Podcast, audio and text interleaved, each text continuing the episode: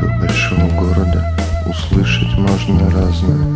Гудок завода, сигнал автобуса, крики расстроенной матери.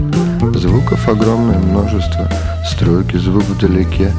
И мысли узлами ленча роятся в твоей голове.